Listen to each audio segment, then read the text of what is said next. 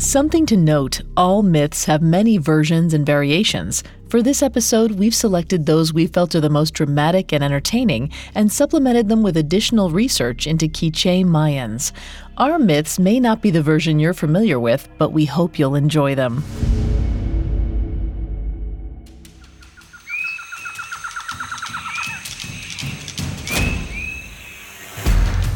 Hunahpu stared down at the dead child.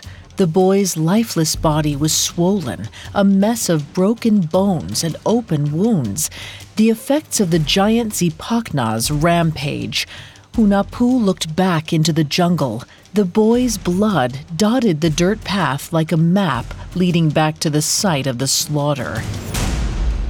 Zipacna may still be there. After killing all those children, you don't think he would flee? Why would he? The giant is scared of no one. If we don't get to him before he finds out about his father's death. Then it's our own death we'll have to worry about. Hunahpu sprinted down the dirt path, his twin sister Xbalanque right behind him. The closer he got to the river, the more he noticed the overwhelming stench of death. It was pungent, laid thick over the jungle like a dense fog. Hunahpu rounded the last turn in the trail and slowed to a stop. His jaw fell open. The giant pit before him was filled to the brim with the bodies of hundreds of enslaved children. This is a nightmare. How could one giant cause this much destruction? Zipacna was insulted by the ruse. We caused this, sister. We should have never brought them into our plot then we would be dead too, and Seven Macaw would be well on his way to taking over the world. We must avenge these children. Filthy crabs! Come back here! They finally saw the giant at the edge of the river. Zipacna was swatting at the water, clumsily attempting to catch crabs with his hands. His long snout hung down, making him look like a humanoid crocodile. His torso was stained dark red from the blood of his victims. Hunahpu looked back at the pit of bodies, and his heart filled with rage. He wasn't sure if he and his sister had what it took to take on Zipacna alone, but they were certainly going to try.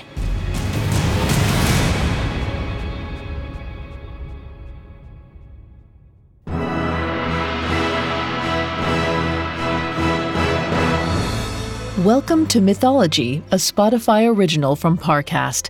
Every Tuesday, we present dramatic stories from ancient mythology and explore their origins.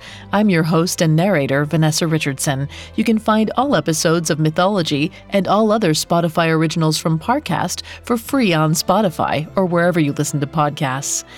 Today, we're concluding the story of the Hero Twins, a pair of young deities from Quiche Mayan mythology. After losing an arm and defeating the evil Seven Macaw, the twins are left to deal with his barbaric offspring.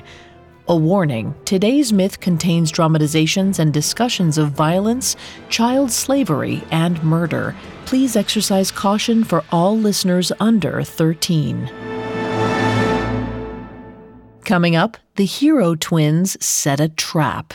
It feels like we're all being told to go on this diet, take that supplement. Ozempic will give you depression, but you know what'll cure that? Weed. Or you could try to balance your hormones. At Science Versus, we're like, what the f is going on? Forget the crap online and listen to Science Versus. Just the facts. Oh, and a bunch of stupid jokes. What is a ghost's favorite fruit? Blueberries. That's Science VS. New season out on Spotify soon.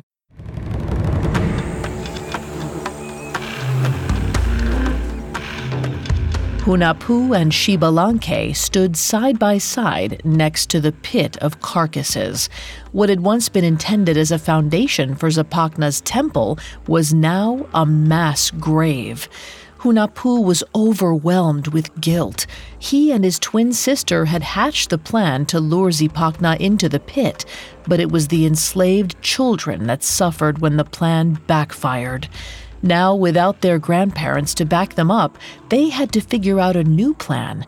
Not far away, Zipacna carelessly bobbed for crabs in the nearby river. The twins ducked out of sight behind the vegetation to watch him.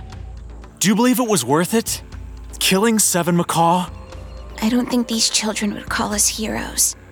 We can't let their deaths be for nothing. We must avenge them. He murdered these children for trying to defy him. What do you think he'll do when he discovers someone murdered his father? Kill the whole world. Any chance you've got one more plan you've been holding back? Zipacna doesn't seem concerned with anything other than catching crabs. He hasn't even washed off the blood. Yes, it's atrocious. But what are we going to do? Well, if he wants a crab so badly, maybe we give him one. What do you mean? Xbalanque turned from her brother and stared down at the river. The giant Zipacna stood knee deep in the murky water. He thrust his massive hands beneath the surface over and over again. Each time he came up with nothing more than fistfuls of wet sand. Xbalanque motioned for her brother to follow, then scurried over to a pineapple patch on the side of the road. After searching through the plants for a moment, Xbalanque pulled out a pineapple and held it out for Hunahpu to inspect. You want to eat at a time like this? No, look! We make a crab. We'll use the pineapple shell for a body and make its legs out of blue and red flower petals. Zipacna may be dumb, but I don't think he's that dumb. Not if we leave it out in the open, but if we hide it. Somewhere dark. We could use it to set a trap. Exactly. We just need to find the right spot. There. Hunahpu pointed off the trail back into the jungle. At the base of the mountain was the wide mouth of a dark cave. Of course, the jar cave. A wide mouth and a tiny tunnel out the other side. I can barely fit through it. Hide the crab in the middle. He'll see it and won't be able to pass it by. Exactly. Then we roll a boulder in front of the entrance and trap him. I'll hurry and make the crab. You go convince the monster to go to the cave. Hunahpu felt a chill run down his spine as Xbalanque wrapped her arms around him. They didn't have time for a long goodbye. She quickly pulled away and went to work plucking long, pointed petals for the crab's legs. Hunahpu turned from his sister, his hands shaking. It was up to him to convince Zipacna to go to the cave? That sounded like a Xbalanque job. She was much better at getting people to do what she wanted. Perhaps he should be the one in charge of making the fake crab. But from the corner of his eye, the mass grave came into view. He had already let enough people die for their plans. He couldn't do that to his sister. He took a deep breath and steadied himself. Hunahpu approached. He had never been this close to Zipacna before. The giant was terrifying. While he and his sister always knew Seven Macaw was dangerous, his sons were somehow even more terrifying. They had all of the vanity of their father, with a nasty streak that even Seven Macaw couldn't match. Seven Macaw's cruelty and destruction was always purposeful in the pursuit of power. His sons destroyed things because they could. Up close, Zipacna's crocodile like face was quite fearsome, but Hunahpu couldn't afford to be scared at the moment. He had set the trap for this monster. Hunahpu called out to Zipacna as he approached the riverbank. Good day, my lord. No luck fishing? Zipacna whipped around to face Hunahpu, his snout turned up in a cruel grin. Hunahpu tried not to flinch. What I mean is, uh, you seem vexed. Hello there, little one. Yes, these blasted crabs are too fast today. I am desperate for a snack, and I've yet to catch a single one. Why, th- they look too small to satisfy a giant like yourself, Zipacna. You know who I am? Of, of course. You are the strongest creature in the rainforest. I do not believe there is a single being unaware of your might. I could name a few. Those wretched slaves, for one. They thought they could best me with some childish trickery. Bah! It is a pity I did not leave any to build my temple, but that pit shall be a tribute to my power. It is a shame you had to lower yourself to even touch such creatures. My thoughts exactly. But I worked up quite an appetite destroying those rats. And now I can't seem to catch my dinner. Ah, well, if it's a crab you're looking for, I saw a giant one crawling around the mouth of the jar cave. It looked delicious. Zipacna climbed out of the water. Hunahpu could smell the death on him as the giant leaned down, eye level with him. If the crab was so big, so tantalizing, why on earth would you walk past it? All the way down here to the river to tell me about it. Why not eat it yourself? Tell me, little one, why are you sharing such a treasure with the great, fearsome Zipacna? Zipacna took a step forward, dagger like teeth bared. Hunahpu gulped. If he wasn't careful, he'd become Zipacna's dinner instead of the crab. Coming up, the hero twins find themselves in a tight spot. Hi, listeners. It's Carter from Parcast, and I am thrilled to tell you about a new limited series I'm hosting just in time for Father's Day. It's called Devious Dads, and it introduces you to some of the most feared, fraudulent, and fatal fathers in history. Every Sunday on Spotify, discover the men who started out as role models and ended up becoming real life criminals like Wall Street financier Bernie Madoff, whose billion dollar Ponzi scheme destroyed countless families, including his own. Or Marvin Gaye Sr., whose envy and resentment towards his son's successful music career drove him to murder. Each episode of Devious Dads has been handpicked from shows across the Parcast network, shining a light on the men who are far more wicked than wise. This summer, catch a glimpse of the frightening side of fatherhood. Follow the Spotify original from Parcast, Devious Dads. Listen free only on Spotify. Now back to the story.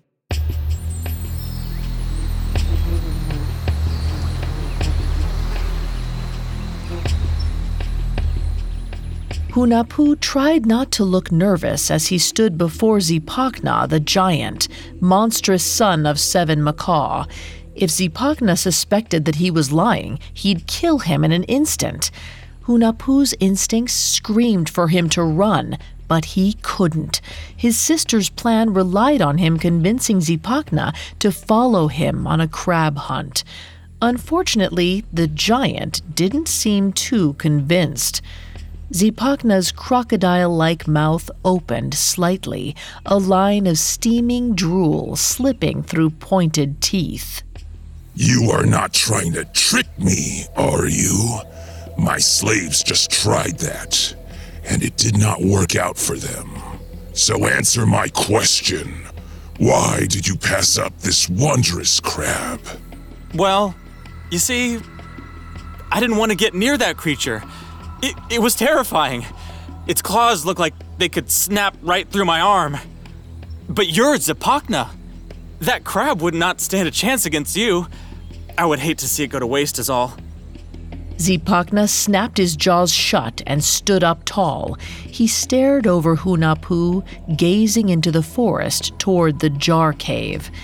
Hunahpu lowered his head, averting his gaze from the giant. It looked like an act of fealty, but Hunahpu mostly did it to hide his grin. Yes, that makes sense. You are quite shrimpy. Excuse me. I'm a little on edge after the attempt on my life by those slaves. You can't turn your back on them for a minute. Now, this crab, what did it look like? Big yellow body with long red and blue legs. It was crawling around the mouth of the cave. It must live inside. I've never seen anything like it before. It sounds tasty. Lead the way. What? Please lead the way to the jar cave. If I don't find the crab, I'm going to eat you instead. Hunahpu nodded. He hoped he had given his sister enough time to make the trap.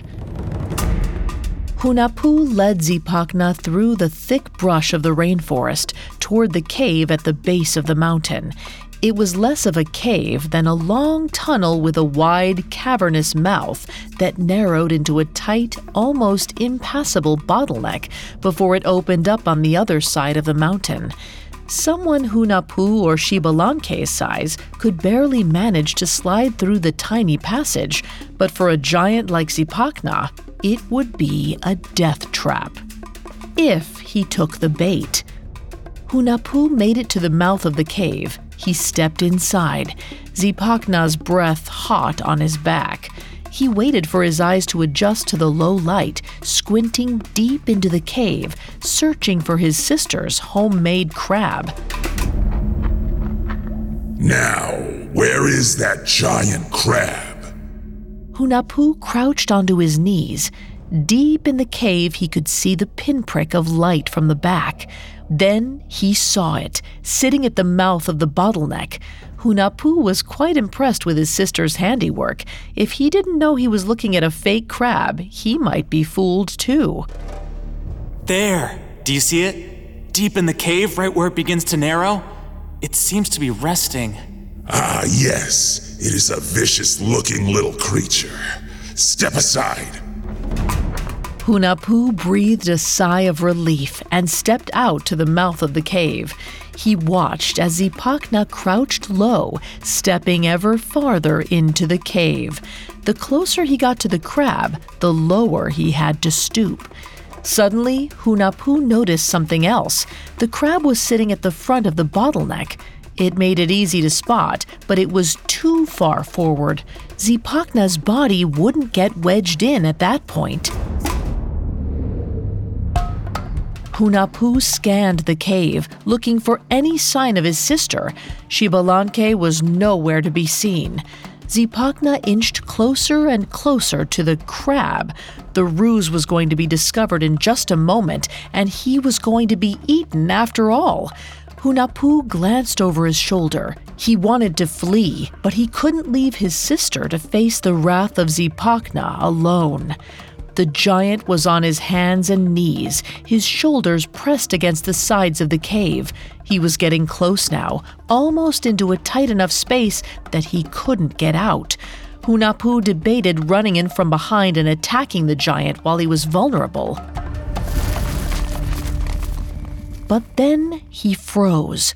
From in between Zipacna's knees, he could see the crab. He couldn't believe his eyes. It looked like the crab was moving. That's not possible. But it was moving, sliding farther and farther back into the bottleneck. Zipacna dropped on his belly, his stomach pressed against the dirt floor and his back jammed against the ceiling, the stalactites cutting deep ridges into his back. Blood trickled down his substantial sides. Hunahpu had lost sight of anything beyond the feet and backside of the giant. He hoped that whatever magic was moving the crab continued. Blast! The thing keeps wiggling away from me. I won't be bested by a crab. Wait a minute. Boy, are you still out there? I, I seem to be stuck. Boy? Boy! Hunahpu watched as Zipacna thrashed and kicked, trying to wiggle out of his predicament. But the rocks dug deeper into his skin. He was stuck like a fish on a hook.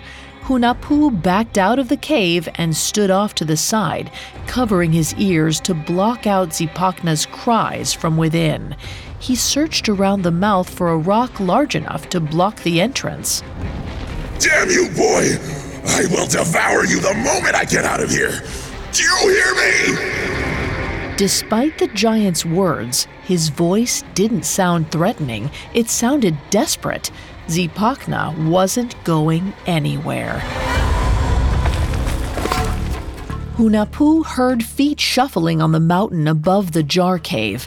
He spun around. It was Xbalanque sliding down the mountain. She had the pineapple crab in her hand. Even up close and in the daylight, it was still a pretty good fake. Is he stuck? I'll kill you! Just wait until I get out of here! Does that answer your question? Definitively. How did you get that crab to move? I couldn't believe it. I thought we were gonna be caught for sure. With magic. We aren't Grandma, we don't have magic powers. How did you really do it? Xbalanque turned the crab around.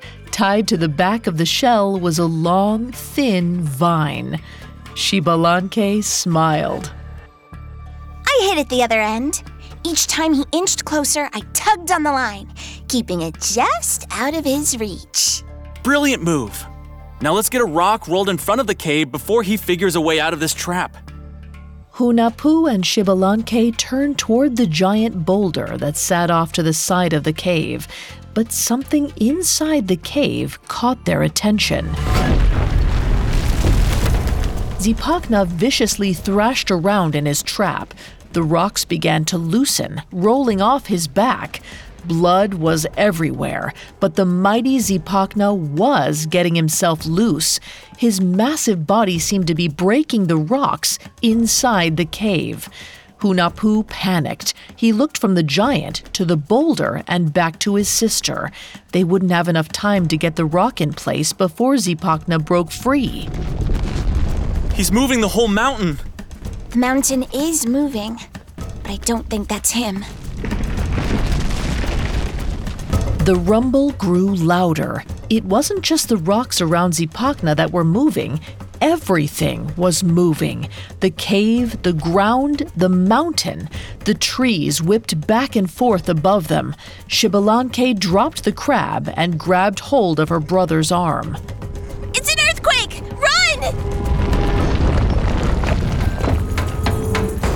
Hunahpu and Xbalanque sprinted away from the cave as giant rocks rolled down the mountainside. Towering trees toppled all around them. Long, jagged fissures snaked out from under their feet as the ground tore apart. The jungle animals all cried out at the commotion. The world was coming down all around them. A deafening crash of rocks and earth rang out across the rainforest. It sounded like the world imploding. The force knocked Hunahpu and his sister to the ground. As quickly as the earthquake started, it faded away. Hunahpu helped his sister to her feet. The twins strained to see through the dust and rock that filled the air. They turned back to the cave, but the cave was gone. The whole mountain was gone. Along with the mountain beside it, the one where Zipacna's father, Seven Macaw's house, once stood. Everything behind them was a massive heap of rock, dirt, and trees, obscured by a wall of dust and smoke. Zipacna was never getting out of the cave now. Hmm? A brutal, anguished cry filled the air. It was coming from the spot where Seven Macaw's home once stood. Hunahpu's heart sank. There's only one creature I know that can destroy mountains. Kabra Khan, the living earthquake. And from the sound of it, I'd say he's just discovered his father's body.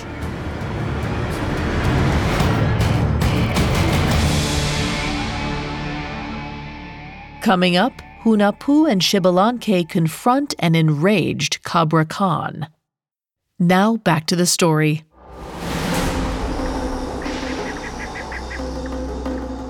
Hunahpu and Xbalanque crept along the battered trail through the haze of dust back toward the pile of rubble where Seven Macaw's house once stood. There's no question. No one could have done this but Kabra Khan. There's a reason they call him the living earthquake. Well, it looks like tracking down the last of Seven Macaw's family won't be much of a problem. Now, what do we do? The ground beneath their feet began to shake again. Instinctively, the twins grabbed each other's hands. The haze was so thick that Hunahpu couldn't see a foot in front of his face. Everything was a dingy brown, and tiny chunks of rock rained from the sky like hail. You! Stop! The twins froze. The voice came from above them. The hair on top of Hunahpu's head fluttered with each heavy, labored breath. He turned and looked up. A giant, dark mass loomed above them.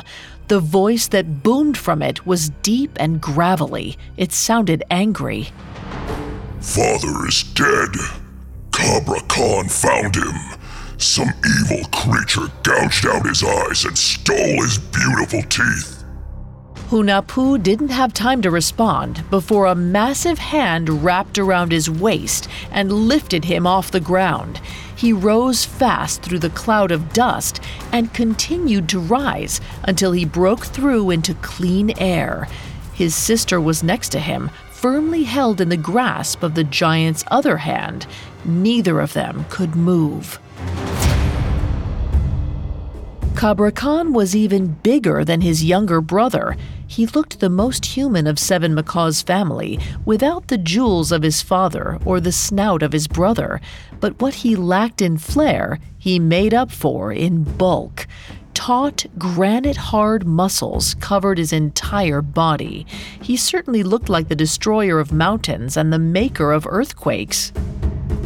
Hunahpu was speechless, staring into the wide, enraged eyes of the monster. He had completely forgotten the plan. He looked to his sister. She gave him a calming smile, and then she addressed the giant, holding them both. Cabra Khan, we are honored to make your acquaintance. Flattery will not work on Cabra Khan. Cabra Khan will destroy every mountain, every human, every living thing to find Father's killer. You puny creatures. What are you doing so close to the scene of the crime? Cabra Khan can only conclude that you might have seen something. Unfortunately, we were close to the temples all day. We only came now because we heard about the death of Seven Macaw and wanted to pay our respects. The jungle has not shined as bright since it happened. But we did pass some strangers heading east yesterday. They might be of some assistance. Did they say where they were heading? I think they were going to Chikak. The Mountain of Fire. Yes, those godless heathens were going on and on about how they worship no deities, only the Mountain of Fire. I wonder but no, that can't be it. What? It's just. I was thinking. What if they killed Seven Macaw because his glory was greater than their precious volcano? Yes, detestable humans. Cabra Khan will destroy their mountain of fire and every mountain between here and there. And Cabra Khan will enslave this world just as Father wanted. His dream will live on. Because you two have helped, Cabra Khan will show you mercy. Thank you, generous Cabra Khan. Yes, for your service, I will give you a quick death. Cabra Khan dropped the twins. They landed in a heap by his feet. Hunahpu stared through the dust in horror as Cabra Khan raised his fists high above his head, ready to bring them crashing to the ground. Stop! Who are you to tell Cabra Khan to stop? This is an honorable death. If you destroy everything between here and Chikak, they will know you're coming. We know a back road to the volcano. Let us lead you there. You will catch them off guard. There was a long, lingering pause as the giant gazed down at them. Hunahpu held his breath, awaiting an answer. Even prepared, they would not pose a threat to Cabra Khan, though it would be better if they did not retreat like cowards. Exactly. Avoid alarming them, and you can take your time destroying them. You don't want to rush something like that. Kabra Khan unclenched his fists and gestured for the twins to lead the way. Hunahpu nodded to his sister. He hurried up ahead of Kabra Khan, just out of earshot. Quick thinking back there. Now we just have to find some way to distract him and slip away. We can't. He's eventually going to find his way to Chakak and kill everyone there. We can't let that happen. Of course not. Not after what Zipacna did to those children. But at least we have some time to come up with another plan. No need. I've already got one. You have a plan? Don't sound so surprised. I'm just teasing you. But what do you have in mind? Keep your eyes peeled for those small flowers along the side of the road. The orange ones? Aren't they poisonous? But they smell wonderful. Gather as many as you can carry. Hunahpu winked at his sister, trying to look more confident than he felt. Then he pulled out his blowgun and began scanning the treetops. They'd only gone a few more steps when a large blue bird darted out of the canopy. Hunahpu pressed his lips to the gun and fired. The dart struck the bird beneath the wing and it plummeted out of the sky. As Hunahpu hurried ahead to retrieve it, he heard Kabra Khan clap behind him. Good shot. Thank you. All day long, the three walked. Hunahpu killed every bird he saw, and Xbalanque picked every orange flower she passed. By nightfall, Hunahpu had at least a dozen birds, and his sister had an armful of flowers. Hunahpu stopped walking and turned back to his giant companion. The massive humanoid was breathing heavily, visibly winded. Kabra Khan, I know you never tire, but our bodies are weak. We need to eat and rest. M- mightn't you allow us to stop and make camp for the night? Cabra Khan could walk from one end of the earth to the other without stopping. But if you must, Cabra Khan will allow it. Hunahpu gathered firewood from around the trail. Kabra Khan pulled the tops off of three trees and made himself a comfortable bed from their leaves. The giant laid down and quickly fell asleep. The moment his eyes were closed, Hunahpu piled the wood and made a fire. He cleaned all the birds, plucking their feathers and gutting them. Sister, bring me your flowers. What do you have planned? Just do it. Xbalanque handed Hunahpu her sack of flowers. He took handfuls of the flowers and stuffed them inside the birds. Then he slid the birds onto a long spit and hung it over the fire. Slowly, the birds began roasting. The smell of the savory fats of the bird mixing with the sweet flowers permeated the air.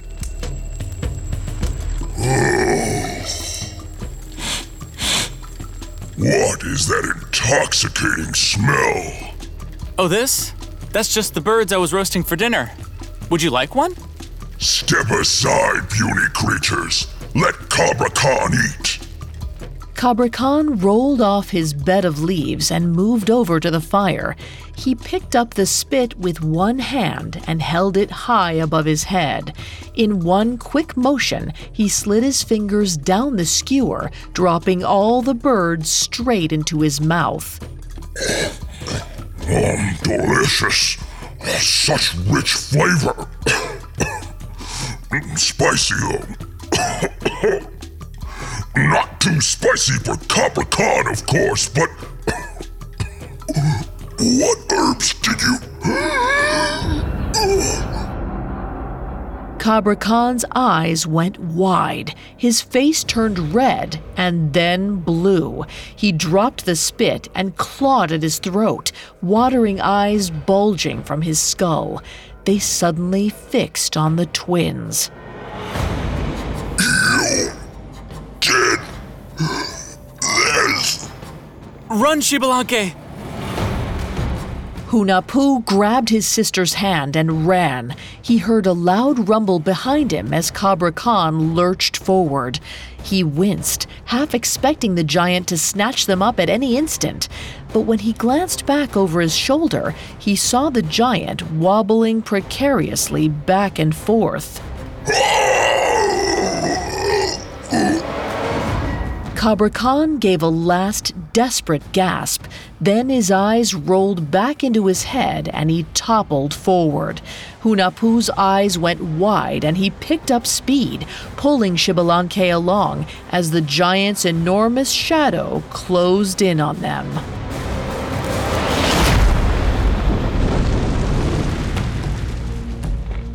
Kabra Khan hit the ground with a massive, booming thud, crushing the fire and just barely missing Hunahpu and Xbalanque. The impact shook the earth so violently that the twins were thrown into the air.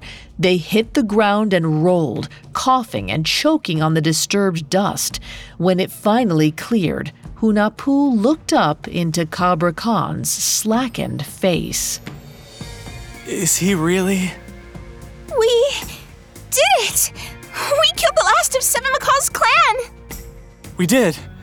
We couldn't save the children, but at least no one else will suffer at their hand. Father would be proud. Yes, I think he would. The twins wrapped one another in a hug. Their long journey was over. The world was safe, and they could finally go home and rest. Their reputations spread throughout the land as the ones who finally stopped the giants' reign of terror, not just among the humans, but among the gods as well. Never again would they live under the long shadow of their father. Now they had a legend of their very own.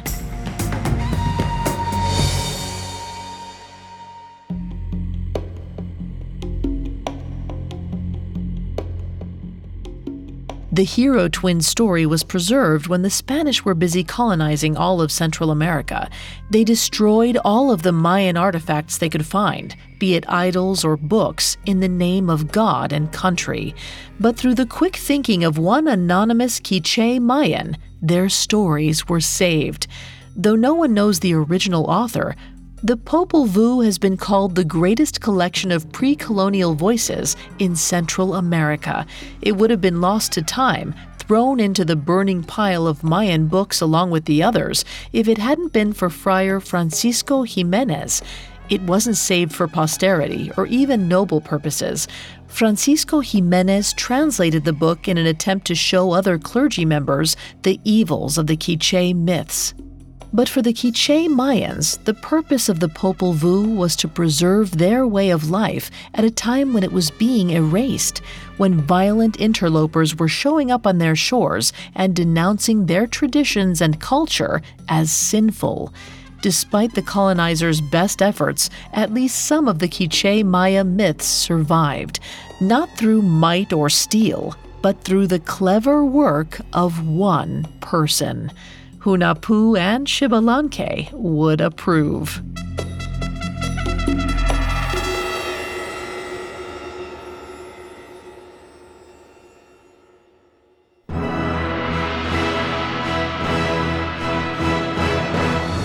Thanks again for tuning in to Mythology. We'll be back Tuesday with another myth. You can find more episodes of Mythology and all other Spotify originals from Parcast for free on Spotify. If you enjoy mythology, you'll love my other podcast, Tales. Traditional fairy tales aren't exactly suitable for children, and every Wednesday we dive into another dark, classic tale. We'll be back next time with another epic story. Mythology is a Spotify original from Parcast. Executive producers include Max and Ron Cutler. Sound design by Brian Golub, with production assistance by Ron Shapiro, Trent Williamson, Carly Madden, and Joshua Kern. This episode of Mythology was written by Jesse Harris, with writing assistance by Andrew Kelleher, fact checking by Bennett Logan, and research by Adriana Gomez. The amazing cast of voice actors includes Tiana Camacho, Joe Hernandez, and Dan Velasquez. I'm Vanessa Richardson.